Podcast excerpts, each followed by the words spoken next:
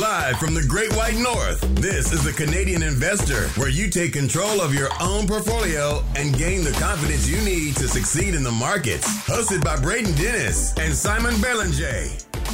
The Canadian Investor Podcast. Today is August 19th. I am Braden Dennis, joined by my co host, as always, Simon Belanger from our nation's capital, Ottawa. Today we have a jam packed episode. We got four large topics to discuss. So we'll both be going on a couple monologues and then comparing notes. Simon is on vacation today, still doing the podcast. And you know it's going to be a good episode because he always has a jump in his step when he is on vacation. So how are you feeling today, Simon?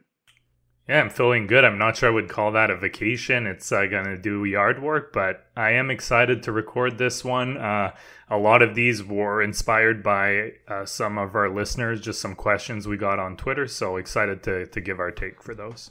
Yeah, how many bags of sod did you have to deliver to the backyard?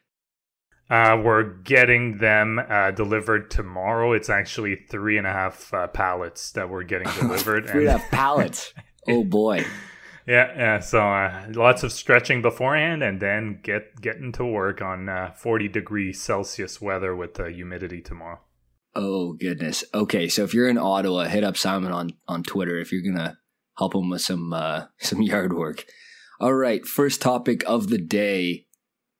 I this just came out of pure curiosity because I always hear, you know, mutual fund managers underperform the market 80% of the time. That's been the stat that gets thrown around all the time. So I figured, well, is that true still? Does that still happen? And I went to S&P Global, which is a very legit source. This, this is the same Standard & Poor's company that makes the S&P 500 index. And I didn't realize that they do this which funds are over like outperforming the market, which ones are underperforming and just some general stats about the industry, which is really cool to poke around. The website's cool. So that is at S&P Global's website. So over the last five years, 98.63% of Canadian large cap funds underperformed the S&P TSX composite. Only 1.37% of funds outperformed the S&P TSX and that's just Canadian companies on the TSX. So that is that is shocking. So and then in the US as well over the last 5 years, large cap fund managers for mutual funds 75.27% underperformed, meaning less than 25% of fund managers outperformed the market. And I figured, like, how is this possible? And not to mention, they're charging, you know, maybe one and a half all the way up to two and a half percent on these mutual fund fees, and they're higher in Canada than anywhere else in the world, which is unfortunate. You're, you're, you're seeing that 2.5% here in Canada still to this day in 2021, um, which is disappointing. So, why is this, right? Like, how do we peg a reason to why these professional mutual fund managers are underperforming the index? Because it is their job by nature to probably outperform it. Um, now, I do want to provide some sort of caveat that some of these fund managers, their goal is not to beat the market. It might be like a dividend strategy, an income strategy, like a capital preservation strategy. And they probably get thrown in here. But still, we're talking about only 1.37% of large cap funds outperforming. So it is apples to apples because they're large cap compared to the TSX composite. All right, so why is this? This is my three very unofficial reasons of why I think this is, just just jotting them down I racked my brain. I believe the three most important things that is happening, especially in Canada, of why they're underperforming. One, I think that these fund managers are underweight technology. Straight up, I think that they are underweight technology, especially when the index, you know, all the monster returns have come from like the TSX technology information technology capped index, which is like Shopify, Constellation Software, CGI, those companies. They've done extremely well. Uh, number two, I think that they trade too much. This isn't a secret. You know, here, Simon and I, we hardly make, like, we are sloths when it comes to investing. We don't make a lot of moves. We don't panic. We move very lethargically. We don't trade a lot, and that is our biggest advantage. Uh, number three, these fund managers have incentives around short term performance. Right? They are measured quarterly, maybe monthly. And if you're an individual investor, you are freed from that. If you have a month of underperformance and some stock you own is getting crushed, but you, you but you love it, you like it even more. You know, you liked it at 30 bucks, but you love it at 20 bucks. You're going to buy some more. That fund manager might cut it loose at 25 before it even got to 20, which was when it was a really good buying opportunity because they're worried of getting crushed in the short term. Now, these incentives matter a lot. They matter so much, and I think that might that might be the most important one. So before I move on to the next uh, section of of where I'm going with this, Simon, do you have any other reasons of why you think fund managers have like a structural disadvantage? I mean, these are smart people. They are not they are not dumb. I know some of the smartest people are fund managers. Yeah, I think there's, uh, you touched on most of them. I think for the first one, uh, for me, would be also they may have certain mandates, like you mentioned early on. So they may have a, a healthcare focus or a dividend kind of mandate. It really depends on the type of the front of the fund and their incentives as well. You're totally right because if you even take a mutual fund that's targeting retail investors like you and I and all our listeners, well, most people that are retail and going into mutual fund will tend to look at the past performance and specifically the last year and how it did. And if it did not perform well, not even thinking comparing to the index, because most people don't even look at that, uh, but if it hasn't performed well, a lot of people will withdraw the money from that mutual fund and go somewhere else. So there could be outflows coming from the fund, and obviously that will affect uh, in a big way the fund manager. Eventually, if there's too many outflows, they could just wrap up the fund, right? So that's probably my two biggest reasons. Yeah, good point. The the mandates and the incentives around that can be structurally disadvantageous. Um, so yeah, this is not a, a section on fund managers are stupid. They don't know what they're doing. No, they're this, they're some of the smartest people on the street. Uh, it's just the two percent management expense ratio and the structural disadvantages of the fund just make it not ideal in 2021 when so many different options are available with technology now. You just really don't need to be in mutual funds anymore. Um, and that's just the truth. And that's my opinion. Uh, take it as what you want. All right. So, where I'm going with this is those reasons why I think that they've underperformed and, and why I think as individual investors like myself, like Simon, like yourself listening on the podcast, is you have the complete opposite and you have all these ad- advantages to being able to move the money in the way you want. So I looked and I compared my Canadian portfolio, which is a model portfolio on stratosphere investing that's been around since 2016. Um, it is the the actual positions that I invest in with my own money. So the model portfolios on on stratosphere, I invest in these names to a T. Um, and then I compared the US one as well. So since 2016, when it started on the Canadian side, I outperformed the market four out of five years, and it represented 23% outperformance over five years. And then the exact same story with the US portfolio, it outperformed the market 22% last year alone. Uh, now, this is not me to just boast here and say, like, hey, I, I can crush the market. Uh, there's lots of things that go into that. But where I'm going with this is there are so many different companies inside the index. And my recommendations in terms of how people should manage their portfolio are the following only buy quality businesses, be opportunistic on market drawdowns, don't sell winners, think in years or decades, not quarters, and use a quant model. Like I use the Stratosphere quant model that's available for for members. It takes the emotions out of out of investing. It finds growth at a reasonable price. It looks at things like business quality, network effects, secular trends, management. So the, the, the takeaway here is the fund managers have all the opposite things going for them that I just mentioned. They sell winners. They're not opportunistic on market drawdowns because they're scared. They don't want to lose clients. Uh, they think in quarters, not years. Um, and so those things just don't justify a 2% management fee. So you can, you can do so much better, um, than that option, than that product.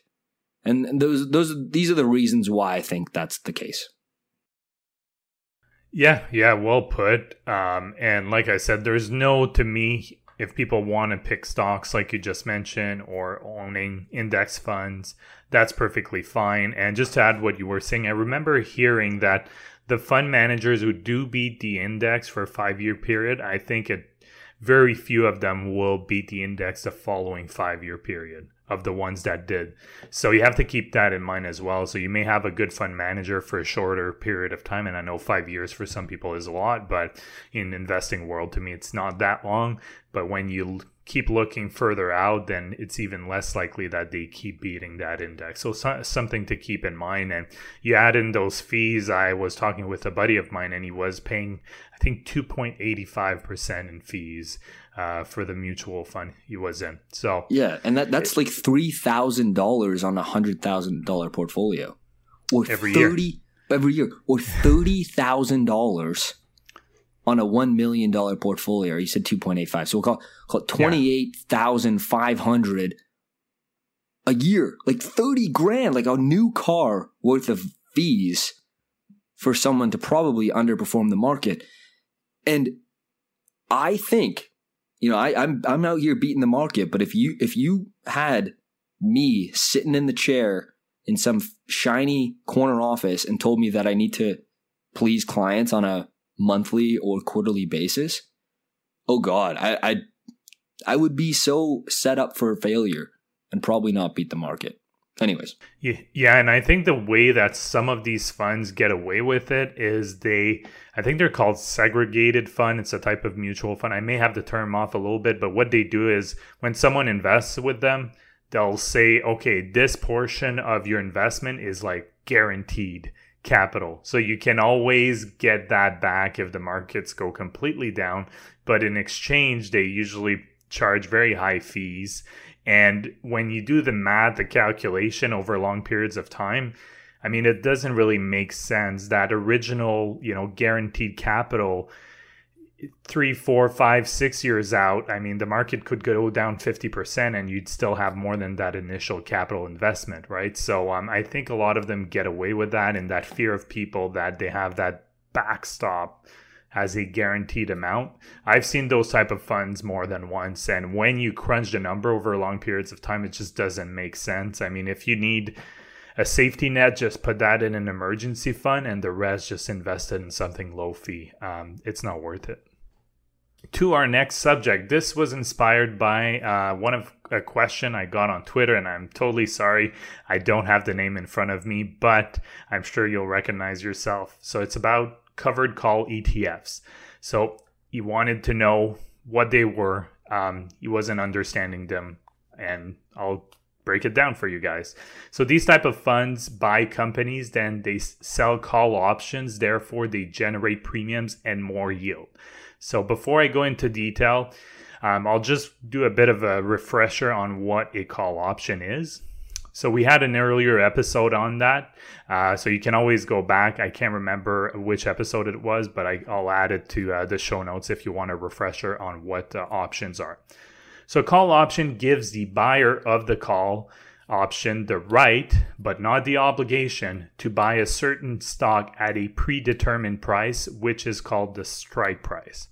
The call option will expire after a certain amount of time. So there are, uh, there is always a time component and a limit to the uh, to the call option contract.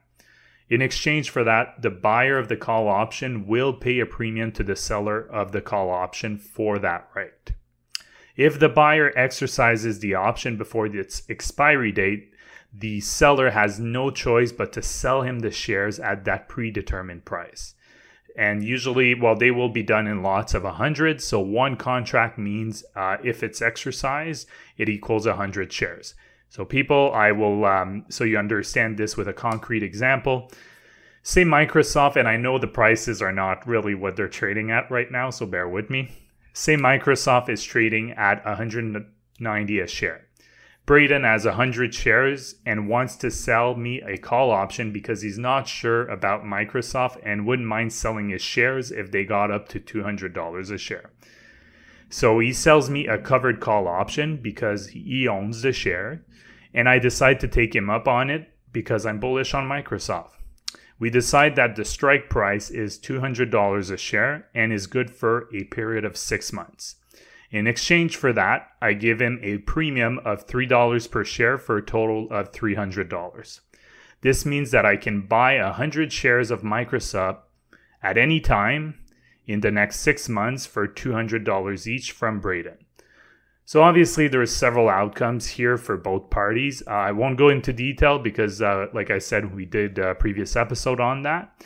But to go back to our covered call ETF, the premium they receive, so in that same example, the, the premium Braden would have received, will end up boosting the distribution of the fund and therefore increasing the yield it will generate. That's why you see a lot of these type of funds focusing on dividend stocks, but it's not specific to just dividend stocks. And I'll give an example later on. So the pros of a covered call ETF. They'll tend to be lower vol- volatility than a comparable ETF that is not a covered call.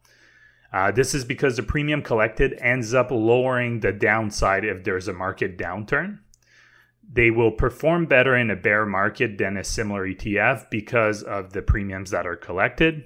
And they can generate pretty good yield with the premiums collected. And we're talking here like 8, 9, 10, 11, 12% in terms of yield. There are some cons. So the cons of a covered call ETF, they tend to have higher fees because of the increased trading those call option. There obviously there's a cost to trade those which also requires more active management from the fund managers. It caps the fund upside because the fund is forced to sell equities when they perform well. So if i go back to that example with braden uh, the $200 a share for microsoft so if microsoft within that six month period goes up to $250 a share, well, I'll probably call up Braden and say, hey, buddy, I want to buy those uh, shares of Microsoft at $200 a share. Obviously, if it goes down to 150, I'll never exercise my option and he just collects the premium and he's very happy about it. But it definitely caps your upside because of that specific situation. And like I mentioned, uh, they do not perform well in a bull market, just like they will perform a bit better in a, bar, a bear market. So, an example of this is the Global X NASDAQ 100 covered call ETF. It's uh, ticker QYLD. And we'll compare it to the QQQ, which is the Invesco QQQ. Both follow the NASDAQ 100, so it's the same index that they actually follow, but the QYLD is a covered call variety. So I did a little table here that I'll go through. So the QYLD um, over the past five and one years. So the past year, QYLD is up 17% and 72% uh, over the past five years, compared to the QQQ, which is up 36% in the past year and five years 227%. And that's because we've been in an overall bull market and you're seeing that cap upside right there. The dividend amount is uh, 0.22 for QYLD. It's paid monthly and it generates a yield of 11.6%, whereas QQQ is 0.39 uh, per share for a dividend amount that's paid quarterly and it's a yield of roughly 0.40% because the shares are way higher uh, for the QQQ. In terms of fees, the QYLD, so the covered call ETF, 0.60%, and QQQ 0.20%. So you're seeing exactly the pros and cons right there. I thought these this was a really good example just to show the difference because they track the same index. They're just one's a covered call and one isn't. Um, so in a nutshell, that's what a covered call is. Any comments on that, Braden? Well, I have a couple comments. My first takeaway here is that there is a juicy dividend yield that you might be very attracted to of over 10% from this covered calls, and you go, this is an absolute no brainer, and you still got absolutely smoked by the index. You know, the NASDAQ 100 over the last five years has been incredible a 227% increase. And that's not normal in five years, but look at the difference. I mean, even after you collected your yield, you just lost straight up to the index. And doing doing nothing is is just owning the index, right?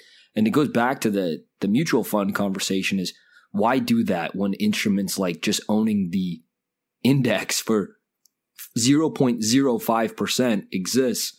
Like why do anything else other than own great companies if you want to own individual stocks? But it's a good it's a good overview and and thanks for pointing out that these ETFs performance I think that's that kind of just says it all right? Because I've been investing for like 10 years now and I've never traded an option. I've never owned one of these special ETFs I know all about them. I know all how all these things work and I'd rather just own good companies for the long term. So thanks for pointing this out yeah, I mean, I learned something. I thought they were pretty much only dividend companies that they would do covered calls with. So I was kind of surprised when I saw the, the NASDAQ 100.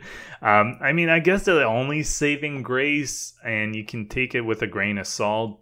I guess if you're retired and you're really looking for that income, there's income. Um, yeah, there, there's definitely income. We can't, you know, you, you can't, you can't say you know you have to agree with that. There is definitely a lot of income related to these uh, covered call etfs so if that's really something you're looking at but if you're really far out from needing the money or from retirement um, i mean the performance is it got shattered by the non-covered call etf i mean that's, yeah. that's the only way to put it. Yeah. It did but you i mean yeah you're buying this for the income. So yeah. you got your income. So if, if if if you're seeking income then that's a pretty good strategy, actually. It's kind of cool. All right, let's move on because we got lots to talk about. I'm going to go through a few Canadian professional services businesses uh, and ones that I think are good. I like these companies. So I'm going to go through them here. We got one, two, three, four. Yeah, we got four companies. So I'll try to rifle through these. First one, FirstService, ticker F SV. And by the way, these all trade on the TSX. Some of them are dual listed, like FirstService is also FSV on a US exchange. But uh, so FirstService splits their business into two.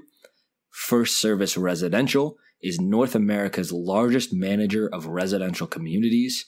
It manages 8,500 properties, and which equates to 1.7 million units, which is very impressive. And then FirstService Brands is them rolling up property services, um, which are primarily franchise type businesses, and and they have over 1,400 franchisees. Uh, so some of those brands people might recognize are Paul Davis, FirstOnSite, California Closets, CertaPro Painters, uh, floor coverings. I think they have college, college. Uh, what is it? College Pro Painters. That's it, right? Is it really? Oh yeah, okay. I've seen those around. Yeah, yeah, yeah. I haven't yeah. seen it in a while, but like I remember they always just try to recruit. Pre-pandemic, you. I've seen that. yeah, yeah. The name has escaped me. It's also part of the brand. So they're a roll-up company, right? They buy these home services businesses, uh, and when I say home services, this is commercial contracts for the most part, but also some direct-to-consumer contracts. So uh, it's been a hell of a stock. Let's not get ourselves. They have been compounding free cash flow at about 12% over the last 10 years, and earnings per share compounded at over 30% compound annual growth rate over the last 10 years. Uh, I know some really smart people that love this name. I think it's a little expensive here, but it is a good company and they're doing all the right things to de- deliver shareholder returns. So it's been a good story so far here in Canada, and uh, I, I like the business moving forward. All right, Stantec. Stantec is a global engineering firm. It is ticker STN on the TSX. They include their services are engineering, architecture, interior design, landscaping, surveying, environmental sciences, project management, and project economics. So this is a multidisciplinary engineering firm, but they do mostly do civil eng. Uh, it's been a great compounder. It's tripled over the last three years. It doesn't grow crazy fast, but it does grow nicely over time. Uh, pays a nice dividend, spins off tons of free cash. Um, with these services businesses, right? They produce gobs of cash because the business is so capital light in a way.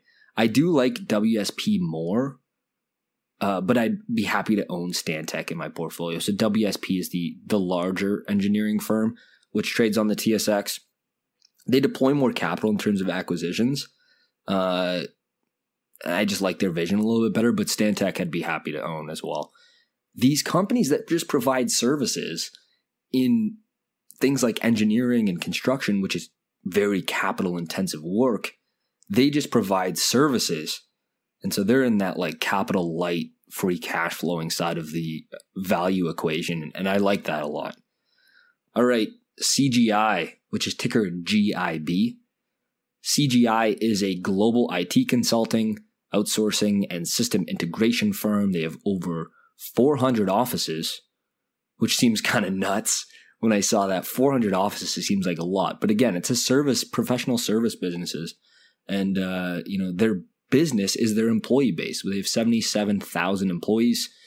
Um, so they have long term contracts, strong brand, uh, a partnership ecosystem, a lot of IP, and um, they deliver in house value to clients uh, through consulting and outsourcing engagements. What I just read was from the Stratosphere investment thesis on it. You can see it uh, it's been part of the model for quite some time, CGI. So you can read that. They grow the top line, they grow the dividend, they grow earnings, and they buy back a lot of stock. So I graphed out on the report how much they've been buying back stock. It's pretty impressive. The top line growth is nothing to uh, you know write home about, but free cash flow per share and earnings per share grows really fast. Growth on the top line is lumpy because they make acquisitions, so it's a classic roll up story. They acquire service companies, spin off, repeat. And there's going to be a theme here. All these companies, they're just consolidating a very fragmented market. All right, last one Softchoice.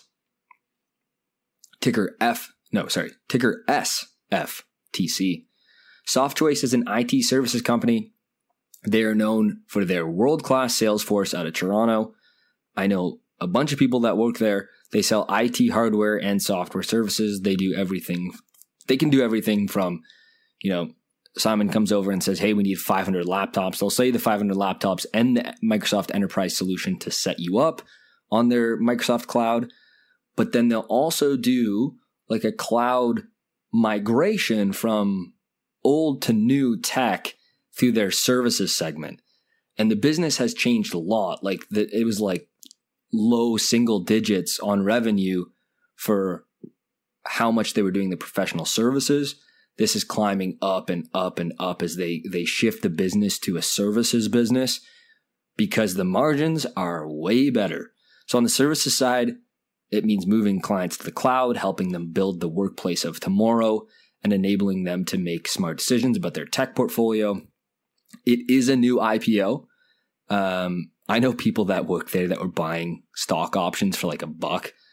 And the stock IPO'd at 20 bucks in May. And it's up 60%. It even hit 40 bucks. Um, but it's pulled back over the last week. So it, this has been a great IPO on the TSX so far. It's an interesting business as they shift the model to a IT consulting and professional service business with their specialty being in the cloud um, I think they're set up for success. Yeah, I mean, uh, in terms of IPO, I feel like you really have to to be pretty bad this year to not have a successful IPO. Fair enough, fair enough, but uh, you can find some exceptions to the rule, Oh, and yeah. uh, yeah. it, it's they're they're executing on this new strategy, right? And uh, you know, I'd be I'd be honestly happy to own all four of them. I own uh, none of them. I'm looking at the list. I own none of them. Uh, but they are good companies. I like the services business. It's sticky. The margins are good, and uh, it's capital light. Uh, it's a good, uh, very interesting companies. I'll be honest, most of them I wasn't too familiar with, uh, but something to add to my watch list. Um, so our last segment here again, uh, this was something that came from a question on Twitter from Hugo, um, which he asked me that he was missing out on some opportunities because he's waiting until he has twenty five hundred dollars um, to invest because he pays a six dollar ninety five fee with his online broker for each Oh, so transaction. he's, he's using C- uh, CIBC Investors Edge. no, he's he's, using a Quebec. Uh, I think it's um, Oh. the uh, Caisse Populaire. They Oh, have, true. Uh, yeah. I thought Yeah, Investors so- Edge was the only one at six ninety five. But No, uh, no, go on, no. I'm hijacking your story here. Yeah, it's all good. Nice try though. um, and because his broker charges that, he wants to minimize the trading fee uh, for each transaction. So he added that he finds it hard to DCA because he has to wait until that amount, which equals to about 0.28% of the total transaction cost. And I mean, I love that Hugo is thinking about fees because obviously we harp on fees all the time. But I'll break down um, the the problem over here just with some examples and some numbers and what I personally do. Um, and it's really important to to keep in mind that when you buy a stock, it's a one time fee. It's not a reoccurring fee like we just talked about uh, mutual fund, which they'll charge you one, two, or three percent. That happens every year, so that really can have a really devastated compounding effect over the long term. So, keeping in mind that Braden and I tend to buy and hold. So that transaction fee is essentially, like I said, a one time fee. Obviously, you'll get a fee when you sell, but again, it's different from that, that mutual fund that's charging you that 2% or whatever. For me personally, I have a 1% rule for transaction costs. It's a little bit arbitrary, but that's the rule I kind of gave myself. That's the minimum amount I'll use for my DCA. To illustrate that, I used an example of paying 1% versus 0.5% of the transaction cost and the difference that it can do over a 20 year period. So I used a $5 fee because I do pay that with Questrade, but you could do the same kind of calculation to determine what makes sense for you. And I know some people may not have a lot of money to invest at once. So as long as you do the calculation and you understand the impacts long term, I think that's what counts here. So in the first scenario, I'm investing twice at $500 with each transaction. So each $500, it costs me $5. So the total I pay for that two $500 transaction is $1,000 and $10. And my total invested is $1,000 because the 1010 that 10 is the two time fee that I pay. So over 20 years at 8% compounded uh, growth rate annually, it gives me $4,660 and change. In the scenario two, I do one transaction, one transaction at $1,005 and that cost me a $5 fee. The reason I put 1005 is because I only have that one $5 fee. I want to kind of show that $1,000 and 10. So the total paid is like I said, $1,000 and 10 and the total invested is $1,005. So I have $5 invested more because I only occurred that fee once. Over 20 years at 8%, it's 4,684, and that's compared, I'll say it again, to 4,660 uh, with the previous approach. So we see there's only a difference of $24 over a 20 year period. So it's not a huge difference. And you really have to determine what makes sense for you in the end. You can just do that same exercise, use a compound income calculator, and calculate the different outcomes of a smaller amount invested and paying a higher overall one time transaction cost versus a bigger amount with a smaller transaction cost. Because, of course, you'll have if you invest $100 at a time and you pay $5 each time, then obviously when you invest a thousand, you'll have uh, paid um, $100 worth of uh, $50 worth of fees. So you have to keep that in mind. Um, it's always it, it's not an easy decision to take, but at the end of the day, the impact should not be too big because it is a one-time cost, and that's the the most important thing to remember here. Um, Braden, do you have a rule for you in terms of the the percentage for transaction costs for you? I have a rule where I don't do anything less than five hundred bucks.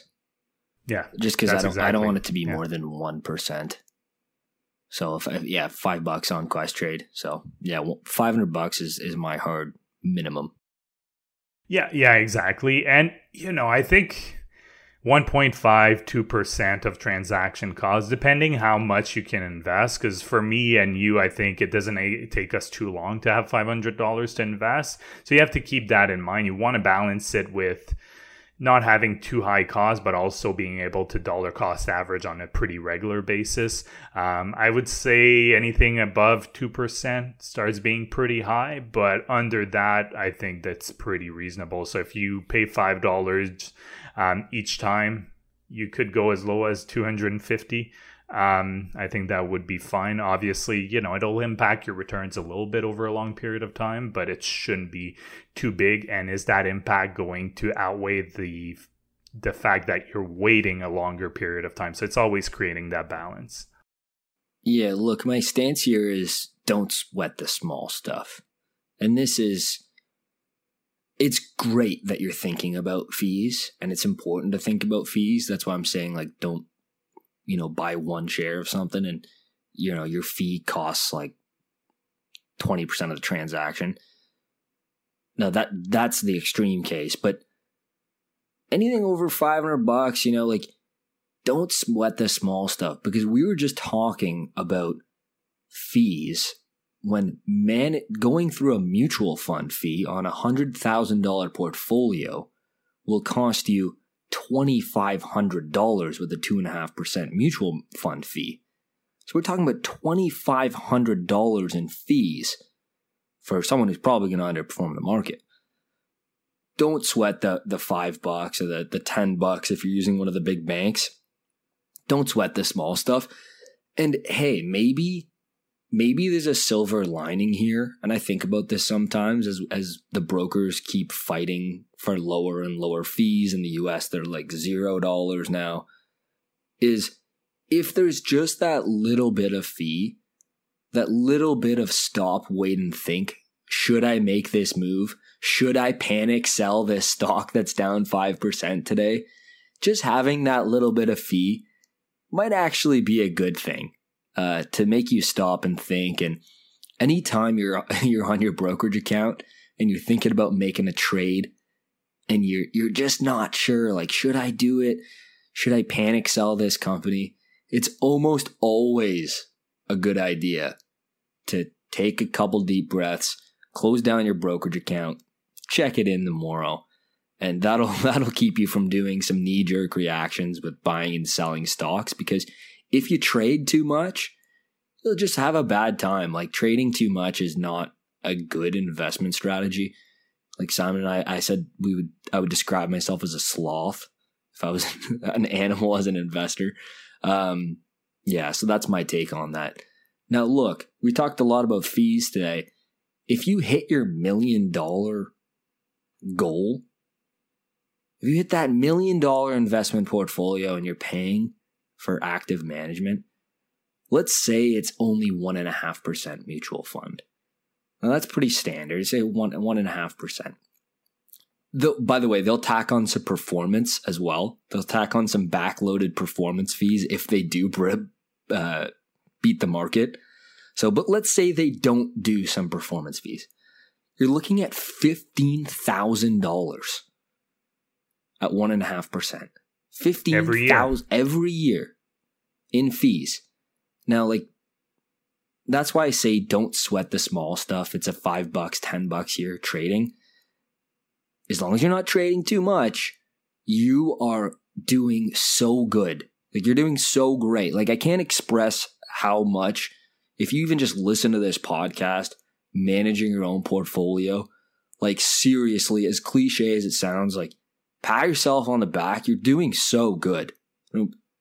Most people aren't doing this. Most people truly aren't doing this. So uh, I think that's a good way to end it, other than the fact that a Stratosphere membership costs $180 per year. Compared to that to 15000 That seems like a pretty good deal, Simon, wouldn't you say? Yeah, it's a, it's a pretty good deal. Yeah. Pretty good deal. All right, guys. Or if you co-host a podcast, you get it for free. That's it. Yeah, yeah, you got the, the free membership. I don't know.